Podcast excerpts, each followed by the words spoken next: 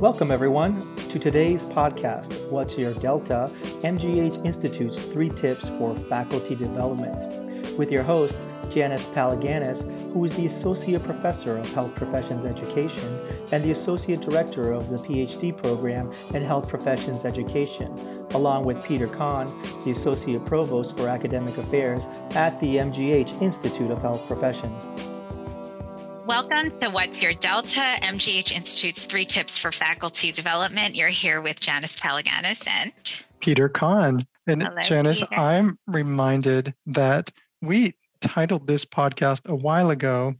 And unless someone's listened to all the episodes, they may miss the reference. I had someone say, What's a delta?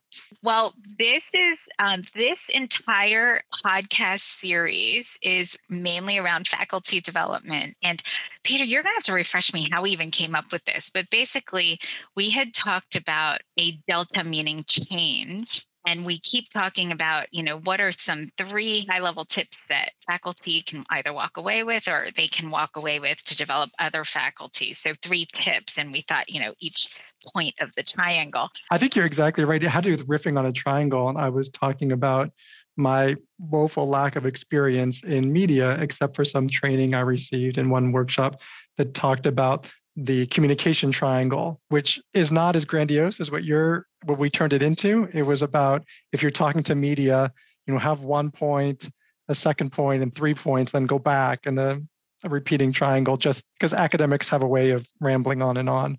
But we took it in this idea of a triangle as a delta, a change that you want to enact in your practice and your attitudes of health professions education. And then the three came from that. It is really aca- academic in that way. Like it, as we are talking about this right now, I'm thinking of all of the different academic or educational conceptual development models that appear as triangles. So, um, for our listeners, I'm pretty excited to talk and introduce our guest today, Susie Kardong-Edgren, my good friend, colleague, and mentor in many ways.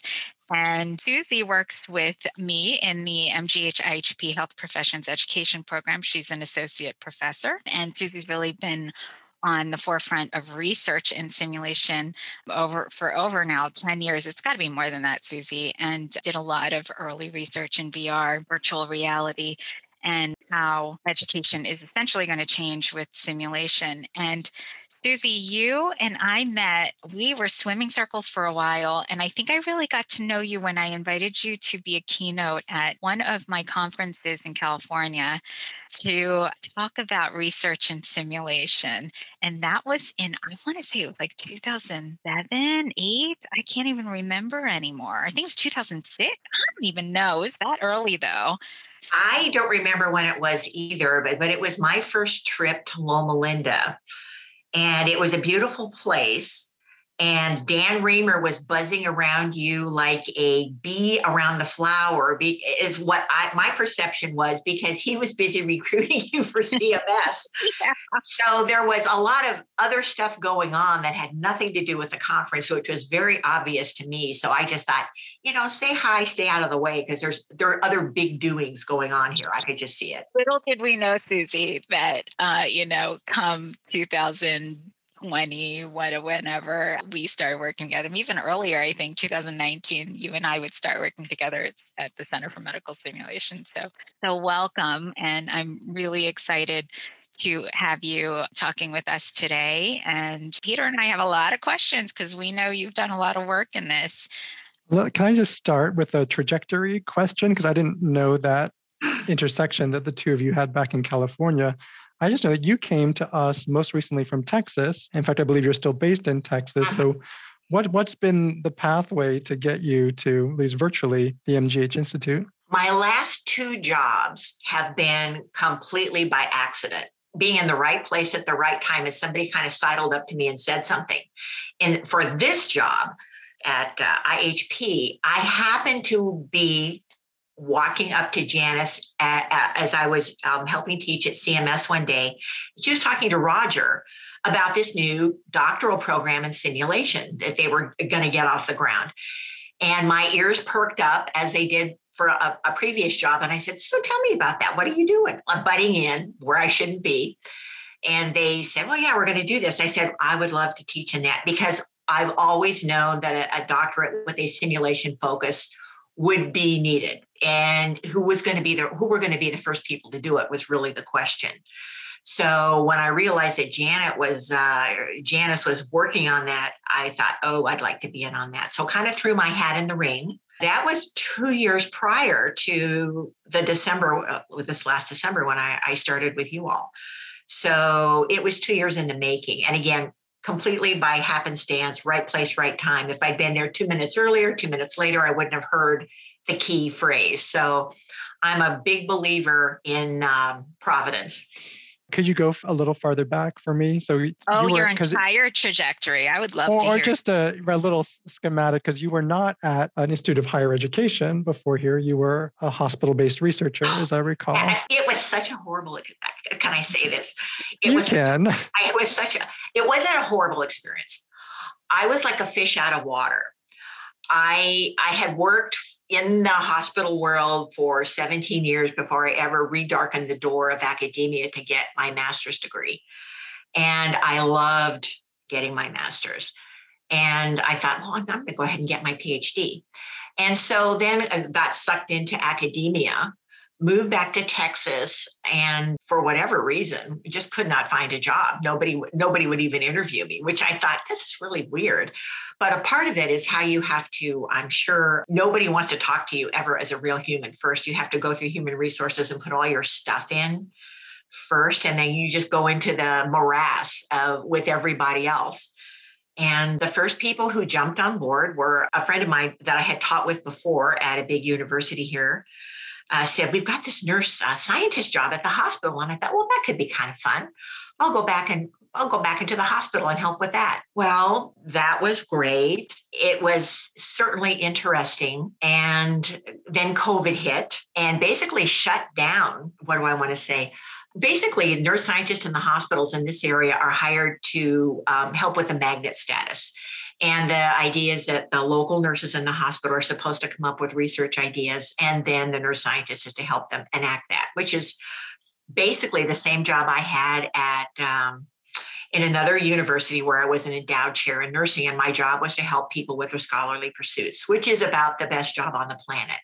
So it sounded like that same kind of job. But when COVID hit, you kind of go into Maslow's hierarchy of needs and really doing your uh, high level uh, thinking and, and scholarly pursuits was not what was on people's minds. They were in food, clothing, shelter, and survival. So I did that for many, many months. And I finally said, You're paying me very well to do basically nothing. And I said, I just, I'm the last of the baby boomers. I can't do that. And so when this job finally opened up, your job opened up at IHP, it was a godsend and the right time, absolutely. And I am sure that my boss was delighted to get me off their books because there were a lot of us and uh, scientists, and I'm we're paying us well to to not do a whole lot. So I'm sure I was a, a great help to the hospital system. And so that's mm-hmm. how I, I ended up here. I see. Now, because I, I want to get into your your sort of milestone research on simulation education, but just to put some context, in your hospital role, were you also working with nursing and other health profession students who would rotate through? No, not at all, because that really wasn't my role. It really is helping nurses with their scholarly pursuits. One of the, the, the studies that we actually got through to completion during the time of COVID, and very little research has been done in major disasters during the time of the disaster, because I had to do the lit review to figure out what else had been done.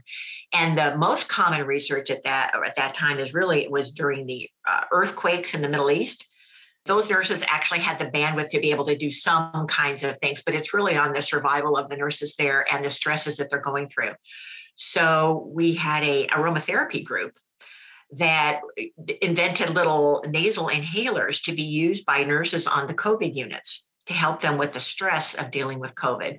It was very akin to when we didn't really know what was happening with HIV and you had to put on a full moon suit to be able to go into any HIV patient's room. I was doing agency nursing at that time, so I know how stressful that was.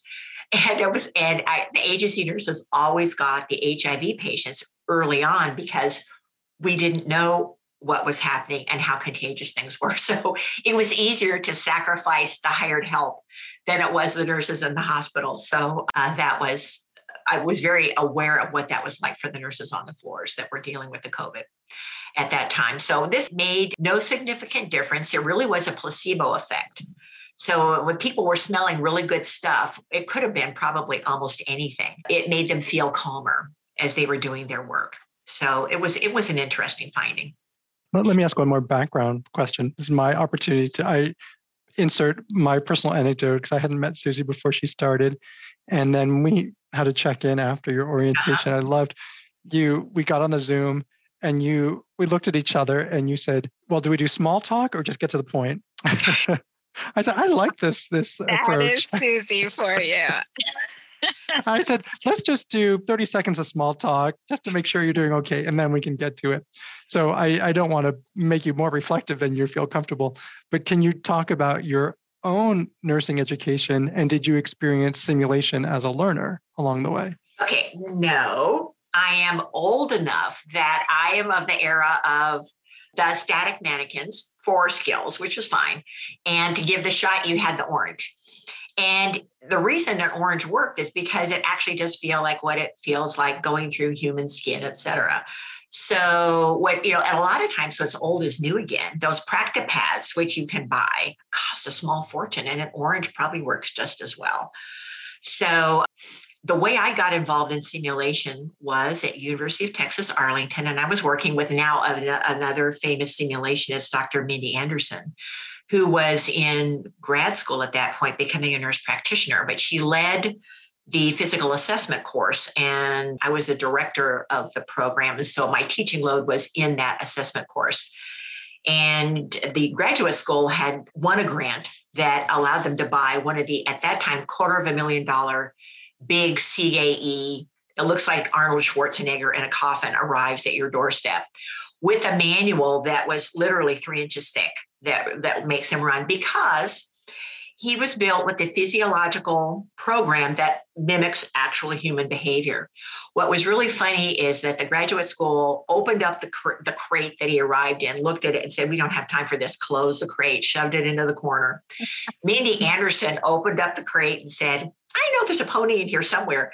Dug out that mannequin, read the manual, fired him up, and we started using him in, in our physical assessment class. And this was back in the times when uh, you had the things that were clear plastic that you what do, what did you call those things that you fed through the thing so that you could they were like became like slides for you and you could put them on an overhead projector. What were I can't remember what they were called, but transparencies. Transparencies we would go online, which is still pretty new then for on Google, and we would find pictures of things like malignant melanomas, transfer them onto the transparencies, cut them out, and glue and stick them on the mannequins to do things like when you were assessing skin, hair, nails, you could put a, a bed sore in somebody's coccyx, you could put malignant melanoma on an arm. Uh, we spent hours gluing little pieces of rice to a wig to simulate nits in somebody's hairline from lice. And we would put this on and then send the students in for 15 minutes to assess this mannequin for each of the different systems that we were teaching in physical assessment. And so there was no way to, to use SIM. We were literally building that airplane as we were flying it. So we were just making stuff up and having a great time doing it and got became that group that really started using simulation but we're using a $250,000 mannequin like a static mannequin because we didn't know what else to do. And then we fired them up and used heart sounds, lung sounds, bowel sounds. We did those things and tested people on could they understand what they were listening to, which was interesting, very avant garde for the time. But we kind of built out simulation from there moving forward. We were literally building the science. And I remember, and Janice, I don't know if you were going to IMSH back when we had debates on should you kill the mannequin or not. Oh, yeah. And a lot of times it was funny debate, ha ha ha. We had no, no idea how terrible that actually was. And that we were really uh, playing with people's psyches and how powerful this method of learning really was. So we've come a long, long, long way since then. But I, again, uh, we were some of the early nursing users of simulation and some of the people who did some of the really horrible things to people and then figured out how horrible that really was and uh, built backwards from there. And the mannequins have changed too.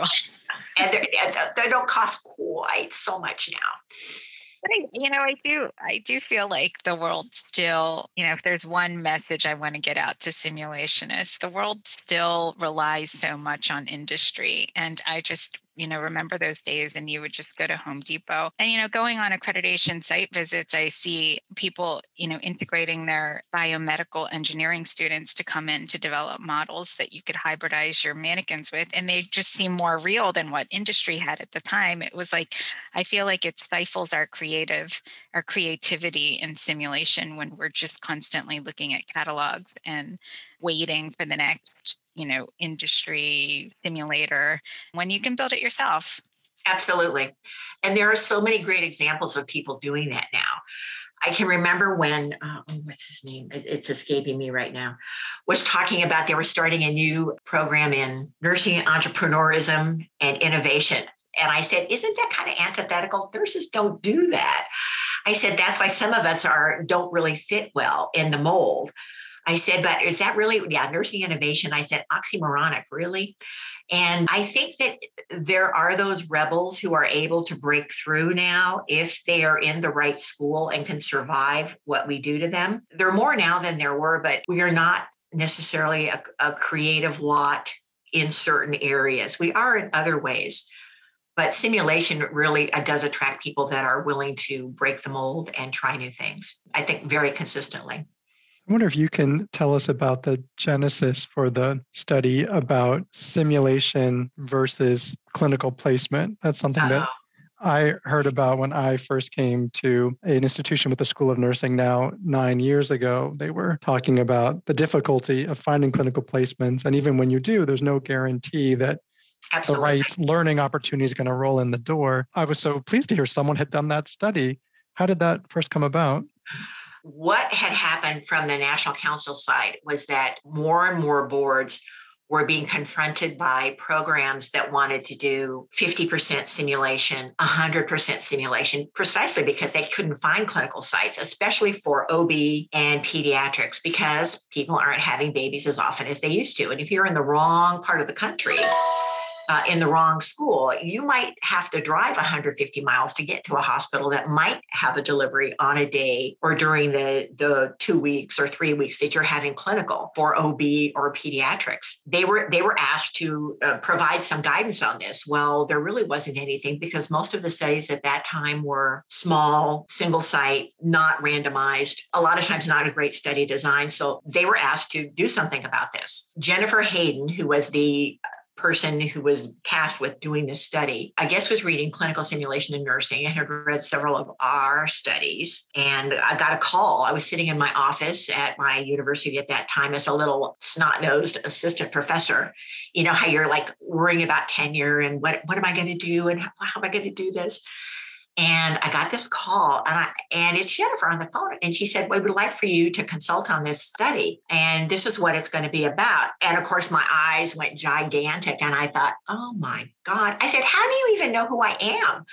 And she said, Well, you're the editor of this journal, and you, we've read your stuff, and we really like what you're doing. And I said, Oh, that's when I really understood the, um, the power of writing and getting getting your work out there and then being an editor, of course, which was uh, quite an honor, but uh, a really powerful position. And again, it didn't register with me at the time, but I really, that moment, I got it.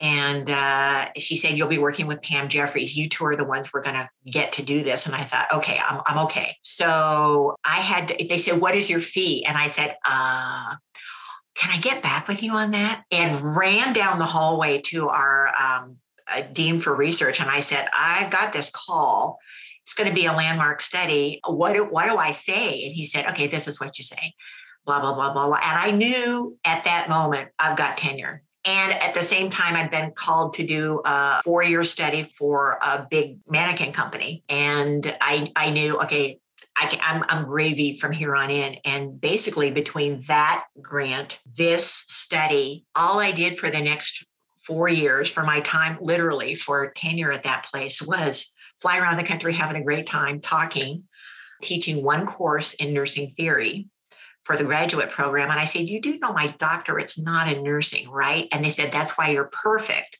for teaching the theory class. And it wasn't because I wouldn't take it seriously, but would because I wasn't so married to nursing theories. I was really more willing to talk about all kinds of theories that might be used in um, in nursing or research or whatever. So all of that came to pass. That study was really big. It was the largest nursing education study ever done, probably the most expensive nursing education study ever done. And at the end of it, they said, and we're never going to do another one. We know what we need to know about simulation. Years pass. And uh, I was on another call with some with one of these people from the National Council, and they said, We've been trying to get a hold of you. We can't find you. Where are you? I was in the hospital. I said, Well, I'm right here on this call now, so you can ask me whatever you want. And they said, We're going to do another simulation study. And there was this pregnant pause because I knew they didn't ever want to do another one. But they said, People are doing so much screen based simulation now and using so many of these store bought programs, uh, commercially prepared uh, computer based programs for simulation because there's been nothing else that was available during the time of COVID. The boards are asking us to do another study now. So we're going to do a national simulation study 2.0. And uh, we've asked you and Pam again to come on board to help with this plus a group that I had been doing research with where we demonstrated that you really can count two hours of traditional clinical clinical in the hospital for one hour of mannequin based simulation because it's so much more intense, it's so much more focused you really get a lot of bang for the buck out of your time uh, with mannequin based simulation in a simulation center. So we had completed that research, published it, and they brought that team on board also to help with this study. So kickoff date for that is fall 2022. Uh, they're running a study right now just to try to get some baseline data because both medicine and nursing are concerned about a, basically almost a lost class of students that were trying to finish up during COVID. And they want to see how much damage was done, literally, to education and what did they get out of all of this stuff that we were basically making it up as we went along. So they're going to have the data from that study, which should finish up, I want to say this May or June. They'll crunch that data that will be used to inform this larger study moving forward. Wonder if we could walk back to that largest, most expensive study ever done to date. What were the outcomes and then what was the reaction in the health professions education community? What was really interesting was the best outcome politically for the time happened. And that was there really was no significant difference in toto between the groups that were in 50% simulation during the time they were in school versus 30% versus 25% versus 10%, which was considered uh, condition normal. So that was great because if 50% had blown everybody out of the water, I'm sure people would have been up in arms and critiqued the study much more than they did. But the best outcome for that time was, and it really did turn out that way, was that really there was no difference. This group, all these schools were offered the opportunity to be followed into the work site for six months and continue in another phase two part of the study. So a large number of students did. And as they graduated in that first six week period, the 50% group were much more confident and were willing to step forward and do things than the 25% group and the 10% group were. Uh, sometimes to their, you know, because they were really strong, and sometimes because they didn't know that they didn't know, but they had a lot of confidence,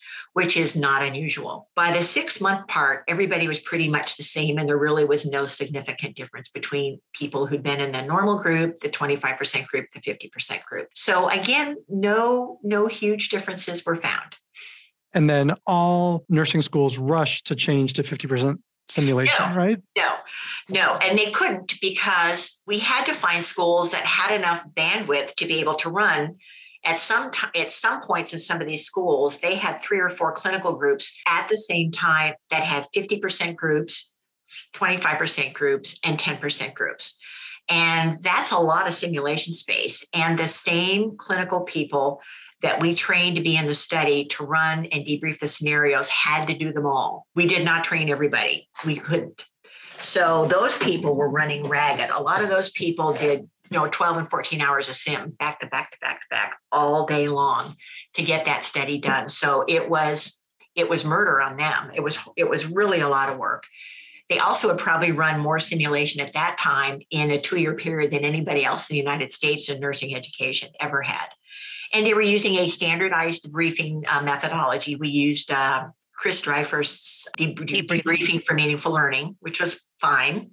You know, one of the outcomes from that study was that there was an imposition on nursing faculty to start using simulation for their teaching. And the big caveat that was missing that that the report clearly points out but was overlooked by nursing leadership is that all of these results are with trained simulation educators.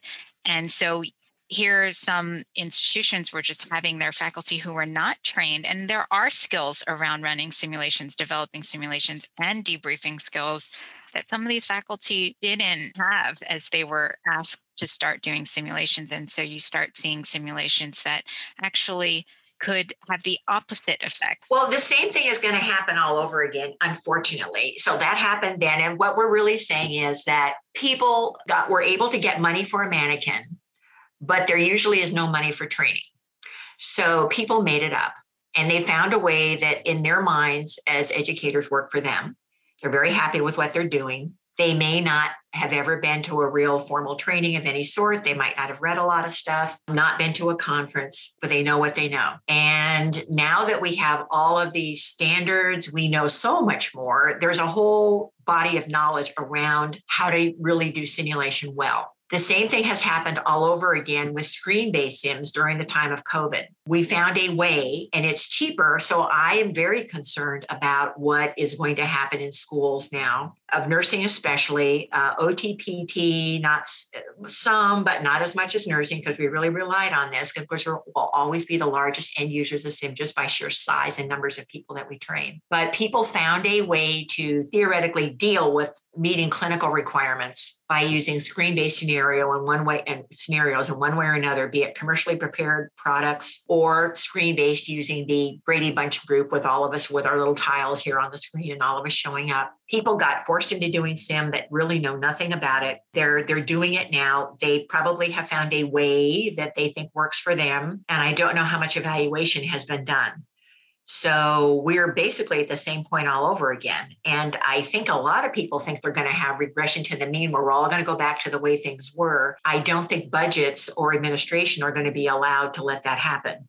So there's a lot of new research that's going to have to happen now about what this screen based stuff is doing and what are the best practices for that. So I think what's old is new again, and we're going to have to reevaluate what we're doing. But there's there's a whole new group of people coming up. They're going to need dissertations and research. So we've got lots of opportunity. Now I know you're focused on the controlled study phase, but I wonder to what extent are you running into cultural barriers of people who think, well, clinical placements is just the way we've always done it. People, that's how nurses are made. There's this ineffable part of professional identity development that happens by shadowing someone in a clinical site. Um, agree 100% with you. There's all kinds of people who believe that.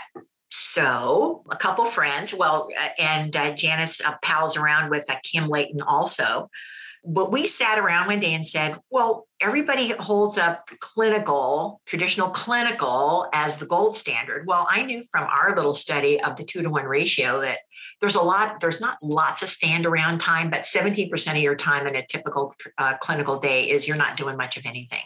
You're kind of waiting for something to happen or for your instructor to get there to help you, you know, or see you do something. So uh, we had that data. We knew that. Kim and I were sitting around one day and said, Why is this the gold standard? Why do we say these things? And it really comes down to a term that I found by accident. It's eminence versus evidence. And that we've always said this, this is the gold standard, this is the gold standard. So we said, well, what how, how is that possible?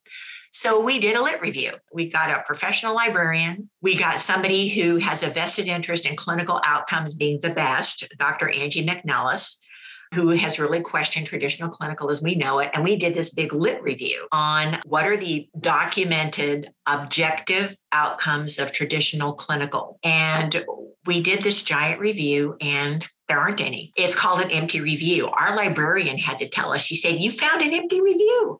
We said, What does that mean? She said, There aren't any articles.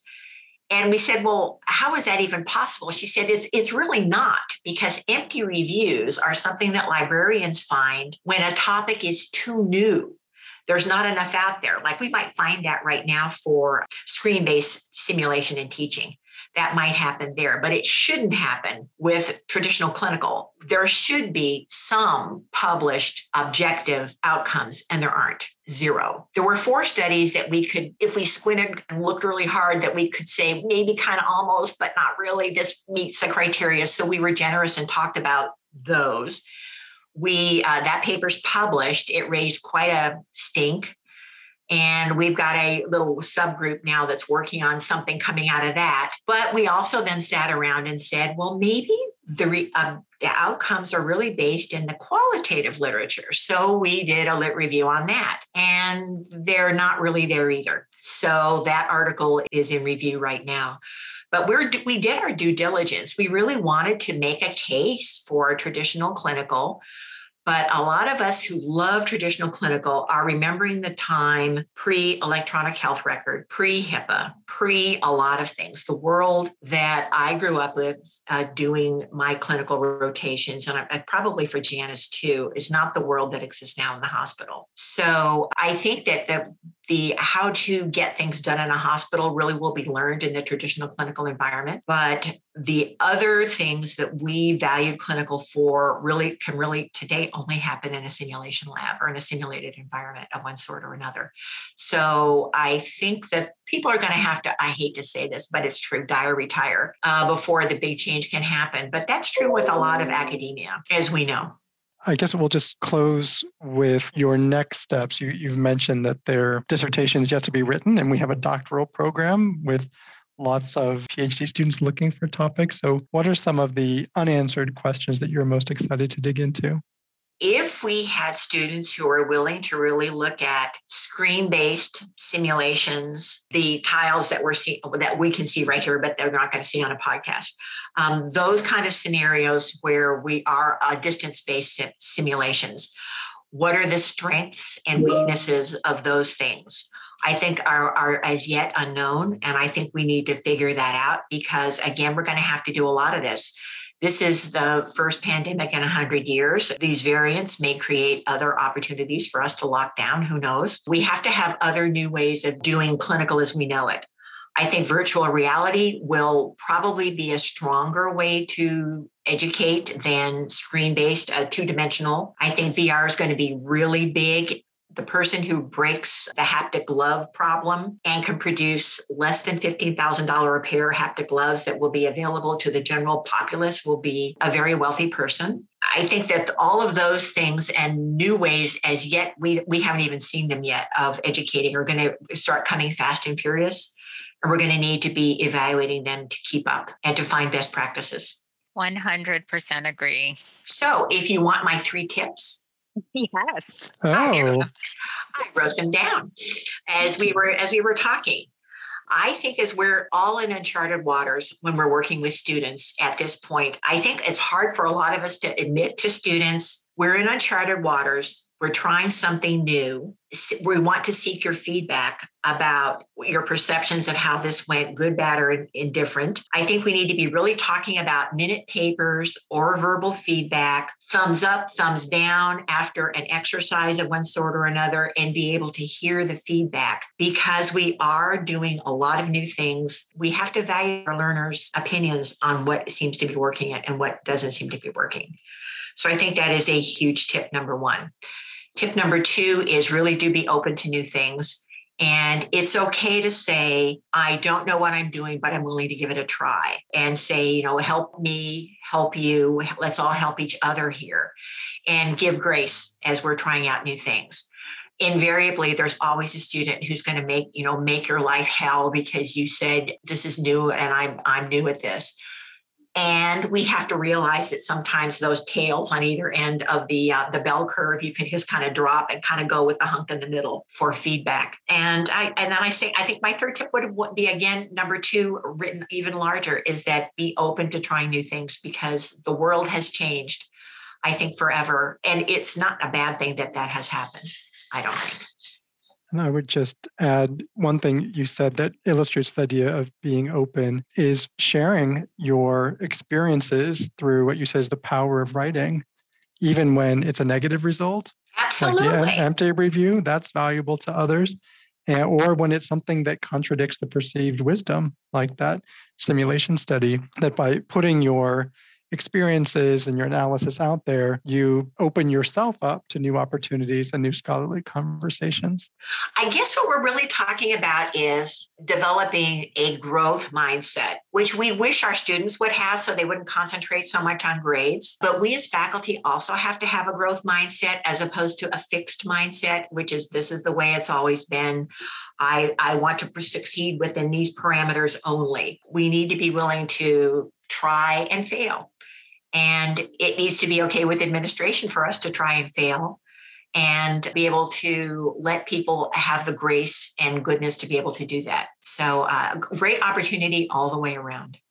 I like that. And, you know, it ties very nicely with your eminence versus evidence and to challenge the eminence that is out there and also to stay creative. Mm-hmm. Yeah. So I, we're so grateful you opened up the coffin and pulled the Arnold Schwarzenegger out. so Believe me.